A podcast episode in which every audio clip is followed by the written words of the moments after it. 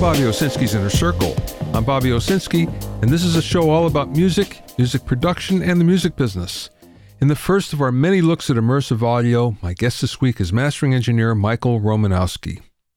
First of all, Apple Music has finally gone all lossless. Now, they started with 20 million songs somewhere around July or August and said that by the end of 2021, the whole catalog is going to be converted.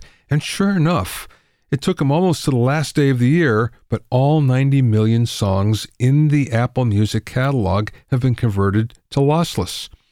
Now, they're using Apple's own codec. It's ALAC, Apple Lossless Audio Codec.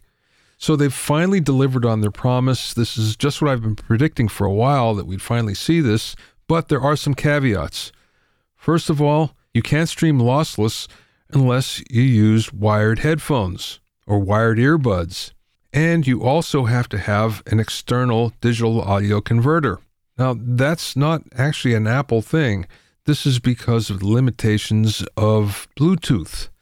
And it turns out that there's a rumor that Apple is actually coming up with its own version of Bluetooth, with its own version of a wireless format that, in fact, is more audio friendly. There's another caveat you have to install the latest operating system, whether it's on your phone or your iPad or your computer.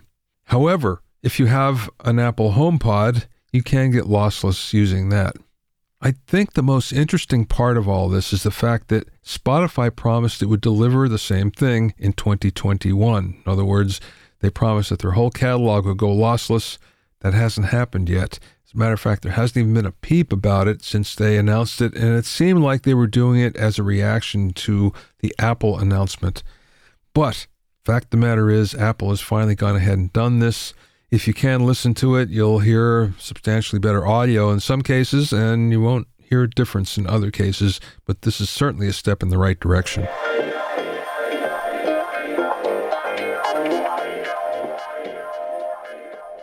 If you have any questions or comments, you can send them to questions at bobbyowsinski.com. Don't forget about my online courses on mixing, production, branding, and music business success at bobbyowsinskicourses.com. Also, Get an expert analysis and objective opinion of your songs and mixes as a member of my Hitmakers Club. Go to hitmakersclub.com to learn more.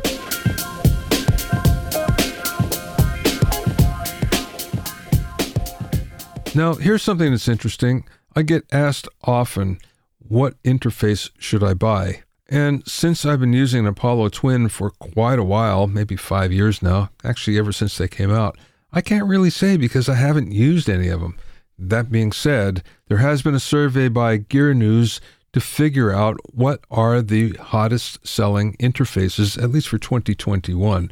Now, the thing to keep in mind is we're not talking about the number of units that were shipped, we're talking about the total revenue value. And that seems to be a lot fairer because if you're looking just at numbers, then the cheapest interfaces would always win.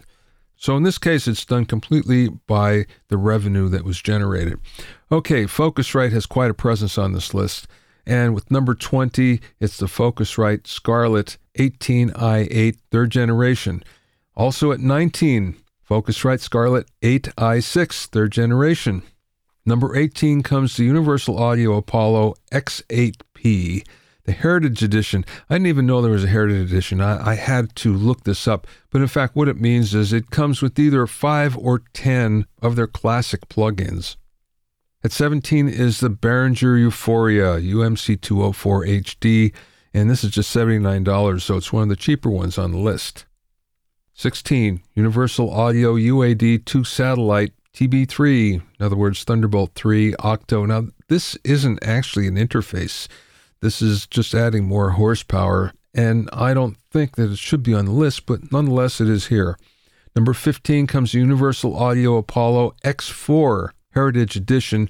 This is a four input Apollo, and again, Heritage, so it's all of your favorite classic plugins. Number 14 is the Behringer U-Phoria UMC 202 HD. This is even cheaper, it's $65. So you get what you pay for, but again, this is what gets people in the game. 13, another Behringer. This is the UMC 404. This is a four input version. At number 12 is the SSL 2 Plus. Everyone was really curious when SSL came out with their first interfaces, but this is the one that really grabbed hold of everybody, mostly because it gives you a couple of inputs, it gives you some of the SSL sound, and a couple other bonuses. Number 11, we're at Focusrite again, the 2i2 third generation. Number 10 is Universal Audio Twin X Quad Heritage. Number 9, finally something different, TC Helicon Go XLR Mini. Now, this is fairly inexpensive, $149, two microphone inputs, and thankfully, it kind of breaks a streak of Universal Audio and Focusrite. Number 8, we're back to Behringer UMC 1820. This has eight microphone preamps, which makes it different. Number 7, we're back to Focusrite. Focusrite Scarlett 18i20. And of course, this is their biggest interface with lots of inputs and eight preamps. Number six, the Focusrite Scarlett 4i4 third gen. Number five, something different again, the Rode Rodecaster Pro. This is going to be selling mostly to podcasters, and it suits their needs because it has all of the features that a podcaster would want rather than a musician. Number four, Universal Audio again, the Apollo Twin X Duo Heritage Edition. Number three, TC Audio again, TC Helicon Go XLR. Number two, the Focusrite Scarlett Solo third gen. And number one, Focusrite Scarlett 2i2 third generation. And this beats them all by a long shot. So this is by far the most popular interface that you can buy. Now, Focusrite had six in the top 20, Universal Audio had five. But what's interesting is there's none from RME, Motu, Apogee, or Metric Halo. So we'll see if things begin to shift in 2022, but these are the ones for 2021 that are the most popular.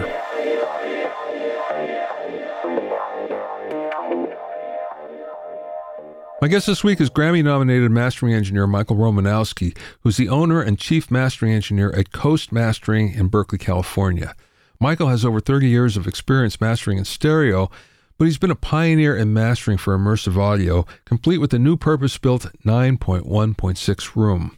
Michael's immersive credits include the original motion picture soundtrack for Dune, Hans Zimmer, three albums by Alicia Keys, The Eagles Live from the Forum, and quite a few others. During the interview, we spoke about what people expect from immersive mastering, how the loudness wars are creeping in again, the tools he uses and the tools he still requires, what makes a great immersive mix, and much more. I spoke with Michael via Zoom from a studio in the Bay Area.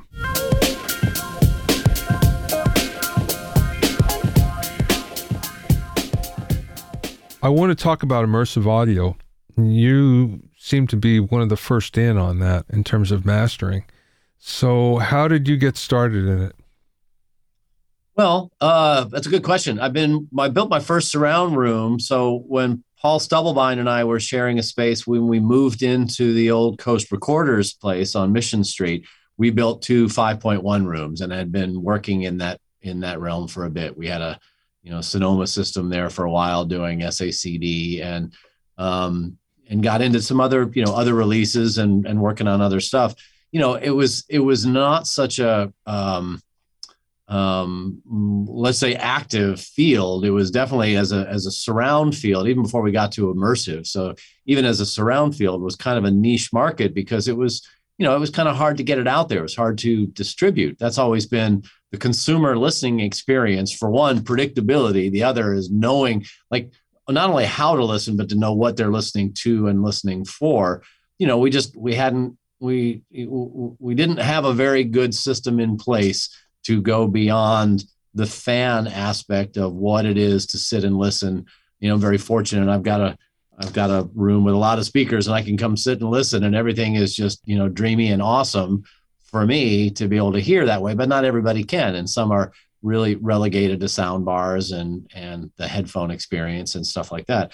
But at least we've gotten there because back in the day, you'd have to have a Blu-ray player, or you'd have to have something and a speaker set up to do so. And didn't really work so well in cars because there was no, you know, uh, you're off center from the listening position, um, road noise, engine noise, um, you know, your environment, sound bouncing off glass in unpredictable ways and how many people do you have in the car and you know and all those kinds of things made it kind of um, kind of weird you know or at least at least for consumers not something that was adopted very easily so i've been dabbling in it ever since and working until i started getting into doing some I really wanted to go further and i got into doing some testing for dolby um, and then i ended up getting in some some testing as well with sony uh, with their their platform and and i've worked with um, uh, Fraunhofer, and again doing some testing. And and then now I've been what I found myself working with is is some of the DAW manufacturers and uh, having discussions with plug-in manufacturers about what I'd like to see tool wise, because that's the other thing that's you know kind of caught us in this recent sort of I don't want to say band-aid ripped off, but that's how that's how Apple would actually characterize it and say that they're they're jumping in with both feet to say that we're now releasing this as a way for consumers. Yeah, uh, yay on the on the high res audio. So at the same time, fantastic. But the you know getting into distributing immersive audio even through you know MP4s um, caused a mad rush for people to try to figure out what's going on. Thankfully, I've had some years and years to build up to this point of understanding what mastering certainly from a 30 year career in the mastering field and how that applies itself to immersive audio when you're dealing with more channels. I've, I've had some time to ramp up. I'm not jumping in the deep end of the pool without knowing if there's water in it. I've already been paddling around. And so um, this the, the time spent working from immer- stereo, or, I mean, sorry, working for um, in uh, in surround, you know, and then building up and testing. W- when I was at the fantasy complex, um, I moved. I moved about two year, almost two years ago now. Built a new room that was specifically for Atmos mastering. I think this is the first mastering facility built specifically for immersive audio. Um, the uh, uh, the room that I had was a was a proof of concept. I I, I got into putting up height speakers because I wanted to see how it felt. I wanted to get into how that worked. What are what are um, uh, the different speaker locations, understanding, doing research, understanding, you know, uh, azimuth and elevation, where things are going to go, and how's it going to fit, which format is what. How could I how could I adapt, knowing that for mastering, that it's not about one format specifically. It's about serving your client, and the deliverables aspect is the best thing for clients to do is to be able to try to get their music out there in as many ways as possible. So if I lock myself into one format, let's say, then I would not be able to fully deliver for my clients who wanted another format as well because they want to go out into distribution platforms, for example. So, um, sorry, a long way to get to the question of uh, just a lot of learning over time. I've been building up the skill set and the listening, listening to everything I can get my ears on, and understanding what the um, localization, the present, the the presentation, the the size of the room, uh, the speakers, their um, uh, their dispersion. I had a good discussion with Focal folks uh, just recently um, uh, with regards to uh, height speakers. Um, I wish that they would make a height speaker that would that would give me the sort of midfield and narrow um, dispersion that I need for for using them as height channels. They don't currently have a product like that. Now they're working on one. So I've been able to kind of, you know, like I said, figure some of this out while working with different companies to try to get there uh, on this. Um, and then again, like I said, when a- Apple ripped the band-aid off and says we're all in, you know, it sort of threw people in a frenzy. But uh, thankfully, I had a good running start. What do people expect from you? Do mixers, do labels, do artists expect from you when they give you their project to be mastered? What does that mean to them, immersive mastering? You know, um, mastering. So to me, the thing about what mastering is immersively uh, in, in this world is honestly the same kind of things that stereo mastering is. Thinking about translatability. You, have got a, the last. Well, so let's step back for a moment. The last step of the artistic production side of things, the first step of the manufacturing distribution side of the world. So whether it's a single or whether it's an album, you still want to know that it's going to translate in these days, the translatability is so way over the map with what immersive audio is because there are so many different ways for people to hear it and so many different interpretations and not necessarily knowing what somebody's hearing. If you're listening to a binaural mix, where does the binaural come from? Is it a down mix from something else? Is it a separate plug-in? Is it a separate mix that was mixed as a binaural? Is it a 2.0? Is it an MP4? Is it a Sony MP4, which is different from you know different from what the MPEG 4 the video that that well it's somewhat some header information, but you know from you know what Dolby is exporting. Um, it's uh, so anyway. There there are, there are so many more places for things to go wrong in multi-channel audio than there are with stereo audio.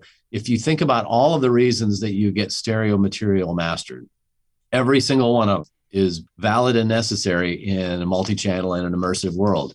And on top of that, multiply that times the number of channels you're doing and it seems exponential the number of problems, not just a multiplying factor, you know, of the channels. You know, you can introduce all sorts of phase issues, what are level issues. You got to know the trend, like I said, the translatability part of it in of itself. If somebody's listening on speakers, okay, awesome. What does it sound like? Somebody's listening on a sound bar. Okay, is that that's a sort of a hybrid and in between? And then you've got all the different variations. The Sennheiser bar, which I think is fantastic, you know, does a really good job of of uh, knowing the room and spreading things above and around and behind you. Not the same as what speakers would do, but but definitely awesome. Um, and then there are some other ones that do a little less, and they're progressively sort of less, or I say a better way to say it, fewer number of channels that are able to be spread around. You may see somebody with a three-channel sound bar, you know, and then two satellite speakers, for example, or you know there are there are some sound bars that are using that are firing going up to get back to get you know height information and then do they know the room and etc so anyway it, it's uh, it's all over the map I, I somewhere around here well, I took it up. I took it to the other studio upstairs over here for the um, for some QC the other day. But like little Amazon Echo Studio Pro, you know, there are you know there are gateway drugs into immersive audio from things as simple as 200 bucks or something like that into multi thousands of dollars and then you get into home systems. But you have to know for the exact same reasons is it going to translate? So what do people expect is so yeah that's a totally other thing. Because sorry you had a lot of really great questions in one there is so so um the necessity for mastering for me is something that is even more important in this world than it is with stereo and i believe fully in what i think immersive or what stereo mastering obviously been doing it long enough. I think it's a uh, you know it's a hat unto itself. It's not a hyphen. It's not the mix guy finishing person. It's not the mix person finishing the mix. It's actually there's an intent and a and a and a um, uh, perspective and a hat and a in a goal state in mastering that's different. Same kind of thing with immersive audio. Just because you have the Dolby renderer, for example, for Atmos, and you can make an Atmos master from there doesn't mean that, that that that's done. You still have levels to deal with. You still have to deal with the trimming to match the stereo so it so it goes with the stereo. You have loudness to pay attention to. You have album loudness. Then there's tonality. Then there's the balance of what are each of the speakers doing. Is it lopsided one way or the other? Are there phasing issues if you do something you have to be very very careful with compression and any kind of dynamics control because if you're not really paying attention to the bed and objects and then the bed and objects, you can start throwing imaging all over the place and really, really screw things up quickly with just minute changes. So there's a there's a lot to pay attention to here. Now I can understand how when you work with dynamics, it would be a matter of leveling things out where there's nothing that's too wild in terms of extreme levels. But are you asked to actually make things louder? yes. Yeah, good question. And uh, yeah, you know what? We are getting to that world where, unfortunately, if we're not really paying attention, we're going to hit the loudness wars with immersive audio.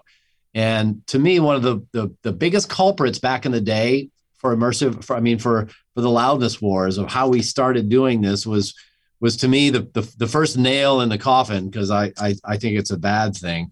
The first nail in it was when we got CD shuffler when there was multi-disc players and you started shuffling between songs within a body of work on one disc and all of a sudden they were doing this then we get to the ipod where you know you have 10,000 crappy songs but the you know because of the you know the the format that he was pushing at the beginning but the the um the level of all of those went all over the place. They had to come up with sound check just to try to, you know, level things out a little bit. You know, but that so so now comparison, which as humans we are and creative people we are want to do. We always want to sound unique, but we're always comparing to what is what everybody else is doing. That act of comparison volume has become a barometer of quality instead of just volume's sake for volume's sake. You know are you as loud as somebody else? Is it better because it's louder? In the immersive world we hadn't had that problem because uh, up to this point we've been using blu-rays or or downloaded files dsds uh, different types of physical media. And so we haven't had that same issue. And then even within the multiplayers that could, potentially play these different things they had issues you know it take a minute for the codec to switch over and get it so it wasn't this immediate gratification of this is louder, this is quieter that we, you know, we sort of become accustomed to uh, in the in this comparison world. Um, so um, uh, the switch to getting more distributed immersive audio, whether it was through Avid Play, getting things on Amazon and Apple, and then now Tidal and Deezer, and I'm sure everybody else is going to be, you know, there's some kind of waiting in the wings to see if this is going to be a good business model or not to do you know, I, I think this time, honestly, it's going to stick. It's going to be a consumer format. I think there are a lot of signs pointing to this becoming the majority format. Um, there's a lot of also pushback on people thinking, well, intentional stereo the, there's a whole can of worms to open, and I, I want to make sure I, I hit your questions what you want to talk about without opening up other Pandora's boxes of you know of best practices and procedures. Oh, please do. But the loudness thing, the very first thing. Uh, sorry, back to that. The very the very first thing you asked, the loudness thing. We've gotten into where people are forgetting that this is album oriented, and we really need to be paying attention to album level and album playback and not shuffle because where we the tools being developed now you know, for Dolby, for example, a minus 18 is a deliverable target. For minus one of True Peak and minus 18 is a deliverable. I applaud them for putting their foot down and saying this is what it should be. I wish everybody else would join in and agree on that. I wish the stereo delivery was the same level recommendations as the Atmos, so we don't have dueling problems with stereo in the comparison of you know the same the same material there. But what we're finding is that even though that somebody has now they and Dolby has set and, there is a deliverable limit, is that people are wanting to make their the, here's here's the the hard point. The the the hard task is the the and I'll say soapbox uh, on my soapbox pedestal the extreme amount of compression that people and limiting that people are using to achieve their stereo mixes is not possible in this world in the immersive world we don't have the tools to do it, uh, and it doesn't behave the same way. But yet, people still want that same feeling that they get when things are pushed together and squoze. So what we're what what's happening is we're we're again doing this, even though we're putting a ceiling on it, we're raising the level to try to get the same feeling that you get with what what over I'll say it over compressed stereo material is these days. But the problem with that is that there's there's a twofold problem. One is in the in the stereo speakers, which are over here for me. In the stereo speakers, you're trying to get all this information to come out of these two speakers. Or in the mono world, I still use Sergeant Pepper as my example of the, the engineering it took to get all of those awesome, those instruments to come out of one speaker in the mono version was really really awesome you take those things and you spread them around this piano and this guitar that may have had to work in this context don't necessarily work this well out here. So what people are trying to do is either um, do a quick mix and just spread stuff around which doesn't fold down doesn't sound like this. It's it's not using the format. Or they're trying to move things around and then compress it to get that same feeling of squeezing stuff into it. But at this point you've had to make the piano feel bigger. You've had to add eq you had to make it you know uh, same with the guitar and same with the vocals. And so you now now that you have this space you have to make them a little bit bigger to fit in and feel appropriate in balance and presentation.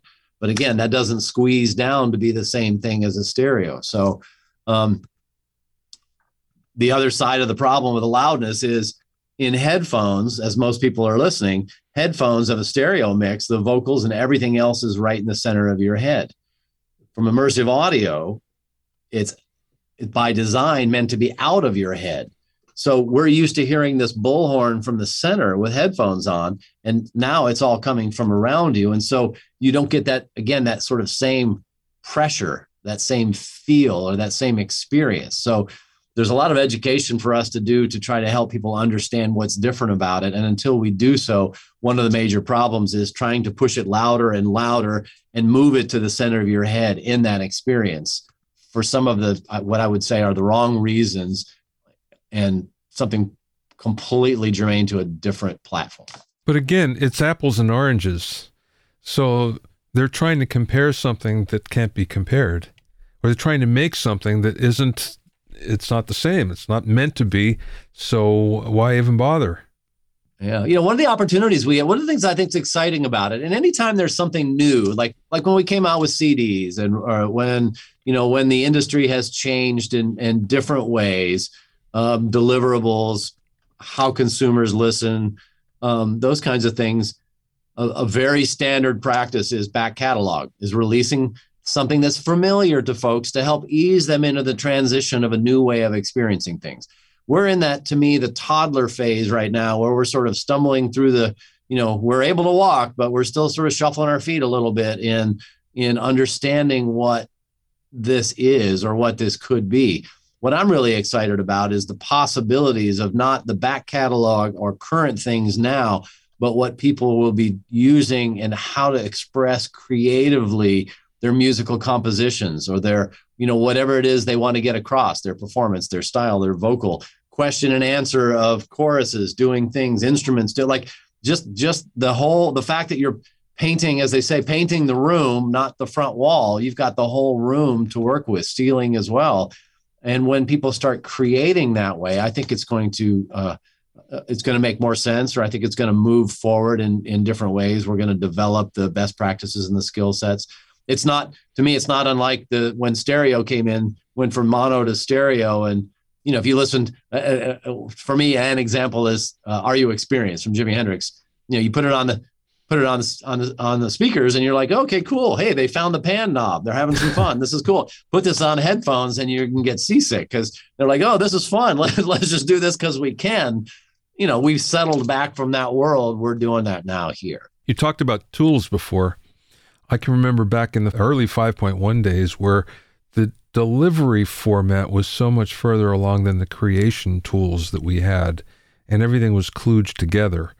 But I get the feeling that the tools are a lot farther along from what I can tell, especially when it comes to mastering. Is that true? Yeah, I would say so to some extent. Um, not completely, because there are a lot of tools I wish I had, and some have been able to help get in development, which is awesome, and we'll see where they go the tools are i think that the i think the reason that the tools are like we've we didn't just jump to seven or more cha- or let's just say eight because we can say things happen in banks of eight. So 7.1 is a good example or you know um, um, is, is a good way to think about you know still surround sound.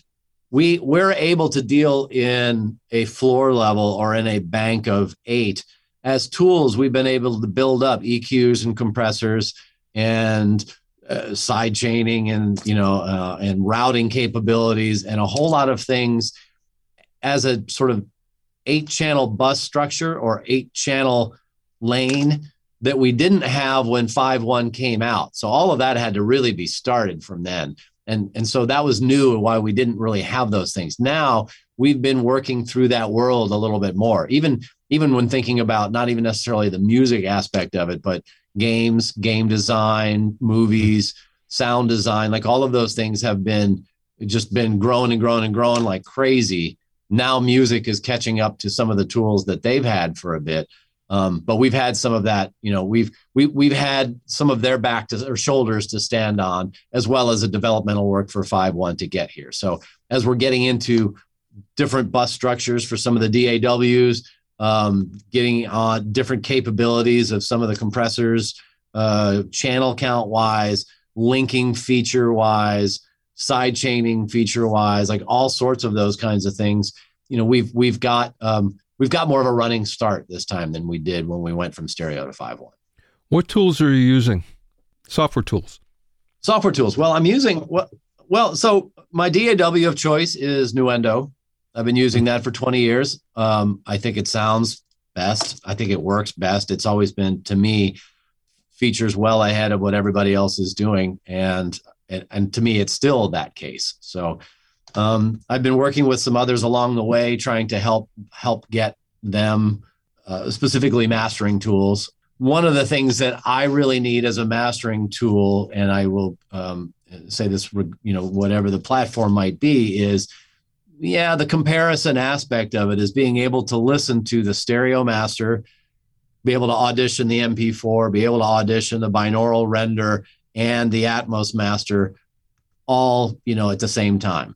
The other thing I want to be able to do is put all of my ADM files together in a row like I would sequence an album.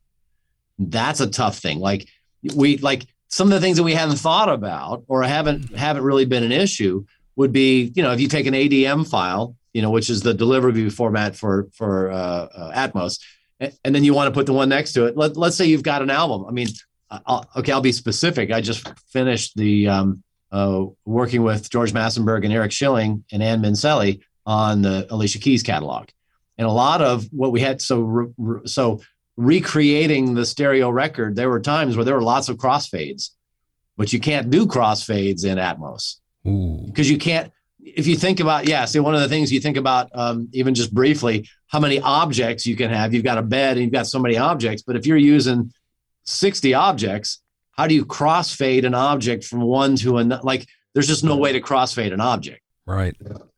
And you can't even reserve like the next level because if you're using 70 objects and the next song has 70 objects a lot in both cases but technically possible there's no overlap. You can't, there's not enough to hand off. You can't even just say use 71 through 140 because there's only up to 128. So, you know, there's a lot of considerations about how to put these tools together. And that's that's what I mean by like some of the things I want.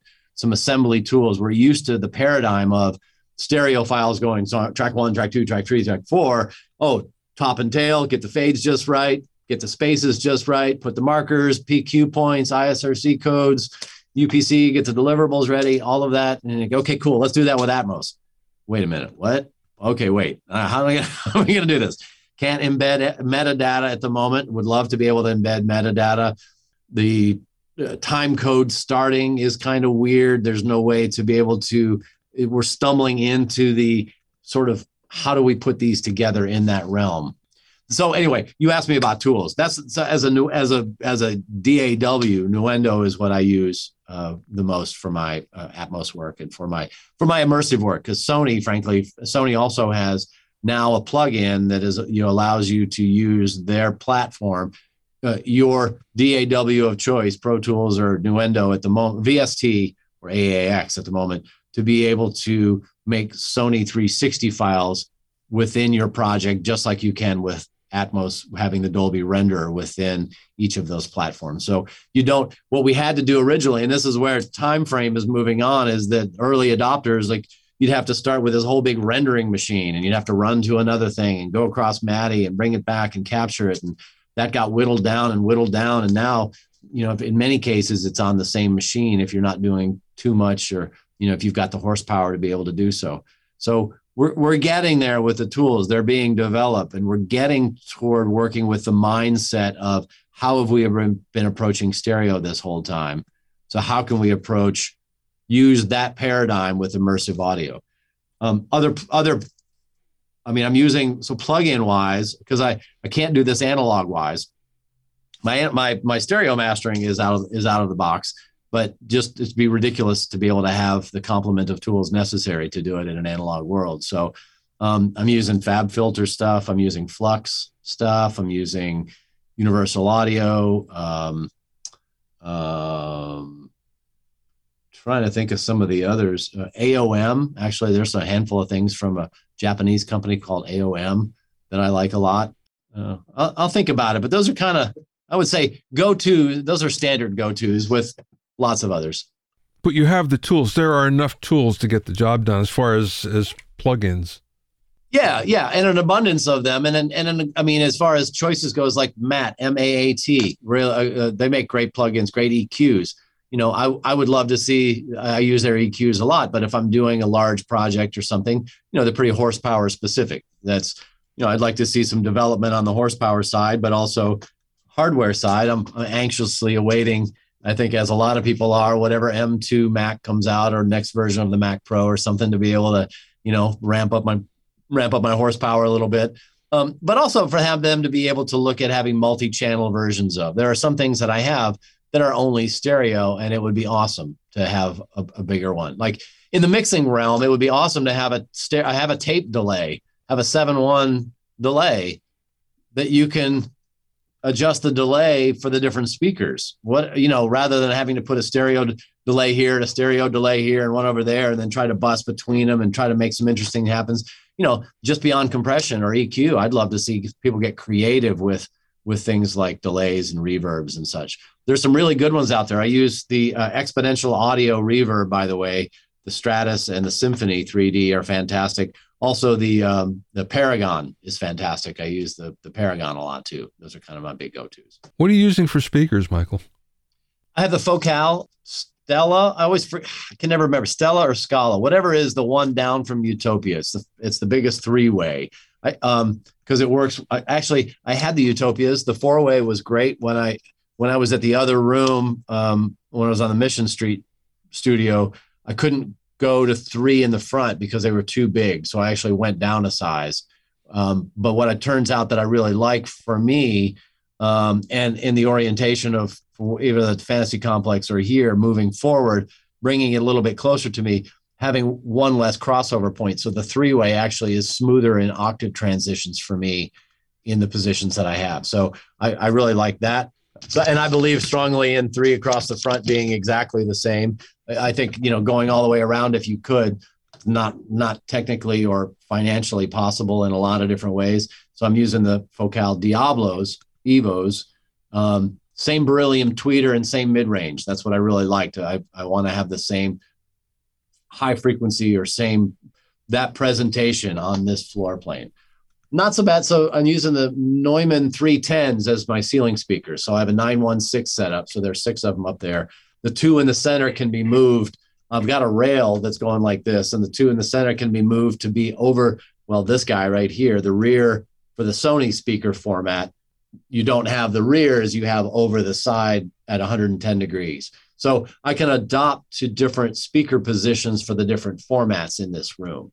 One of the reasons I have them on a track, and this is one of the reasons I'm using the 310s, besides I think they're fantastic speakers, is they're easily mountable and I can move them on a rail where I need to to different positions to do different, complete different types of work. And then I'm using Bricasti as the amplifiers for all those. Last question, Michael. What do you consider a really great immersive mix? And you've heard a lot of them. You, you've studied this for a while. So, what are the characteristics of something that's really good?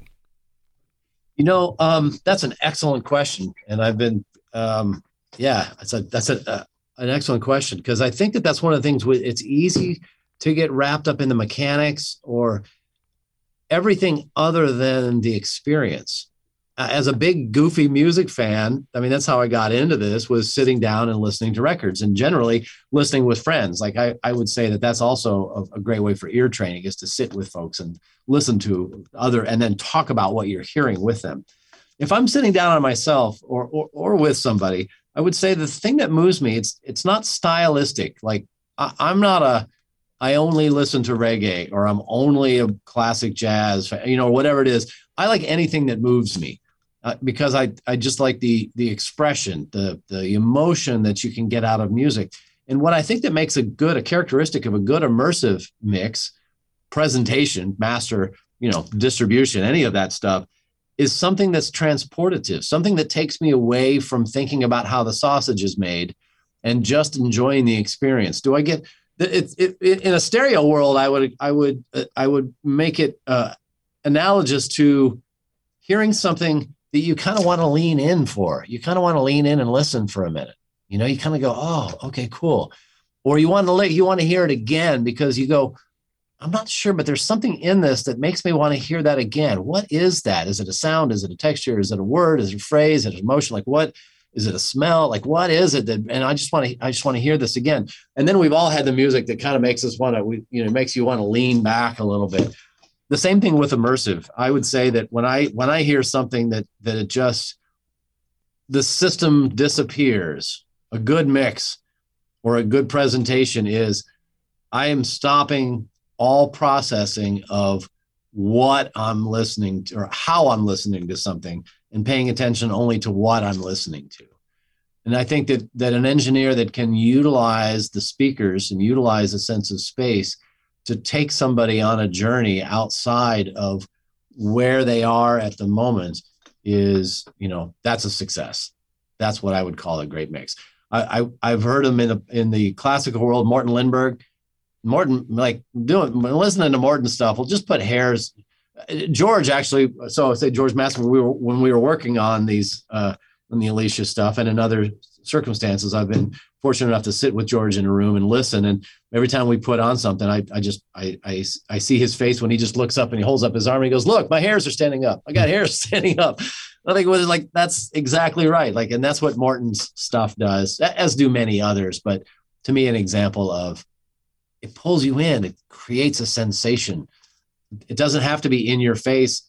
You know, back to the loudness thing. I think that the more it's in your face, the less interested I am in it, the less it does for me. I mean, I'm like, I'm, you know, I'm, I'm here to serve my clients, and um, and I'm gonna do the best I can to get it where it needs to go to from a personal standpoint. I like music to breathe. I like the expression. You know, I, I, what it is is what makes this artist different from that artist is not the notes they play sometimes, but it's how they play the notes. And when you take away the dynamics that show how they play the notes, then it's back to just the notes, and then everybody can do that. When you beat detective and you you pitch correct, but even more so, stomp on the dynamics to make everything homogenous, you're losing the humanity of the music. And so that's a long way to get back around to what moves me in a good mix is something that I, I get to hear the art. I get to hear the humanness of the creator, you know, of the the person that has a vision, has something to say and a way and a story and an engineer that they work with that helps them get that story really translated. And, you know, it's a sum of the parts all the way along the way. But if you can get to the end and you've got something that just takes you somewhere else, that's awesome. It's just fantastic to me. You can find out more about Michael at coastmastering.com. That's coastmastering C O A S T, mastering, all one word, dot com. Thanks for listening and being in my inner circle. Remember, if you have any questions or comments, you can send them to questions at bobbyowsinski.com. To listen to the episodes of Bobby Owsinski's Inner Circle, go to bobbyowsinski.com and select the podcast tab, or go to bobbyoinnercircle.com, or you can find an Apple Podcasts, Stitcher, Mixcloud, Google Podcasts, Spotify, Deezer, TuneIn Radio, Radio Public, and Podbean. At BobbyOwsinski.com and BobbyOInnerCircle.com. you'll also find a sign-up form for my newsletter and for alerts for new podcasts. This is Bobby Owsinski. I will see you next time.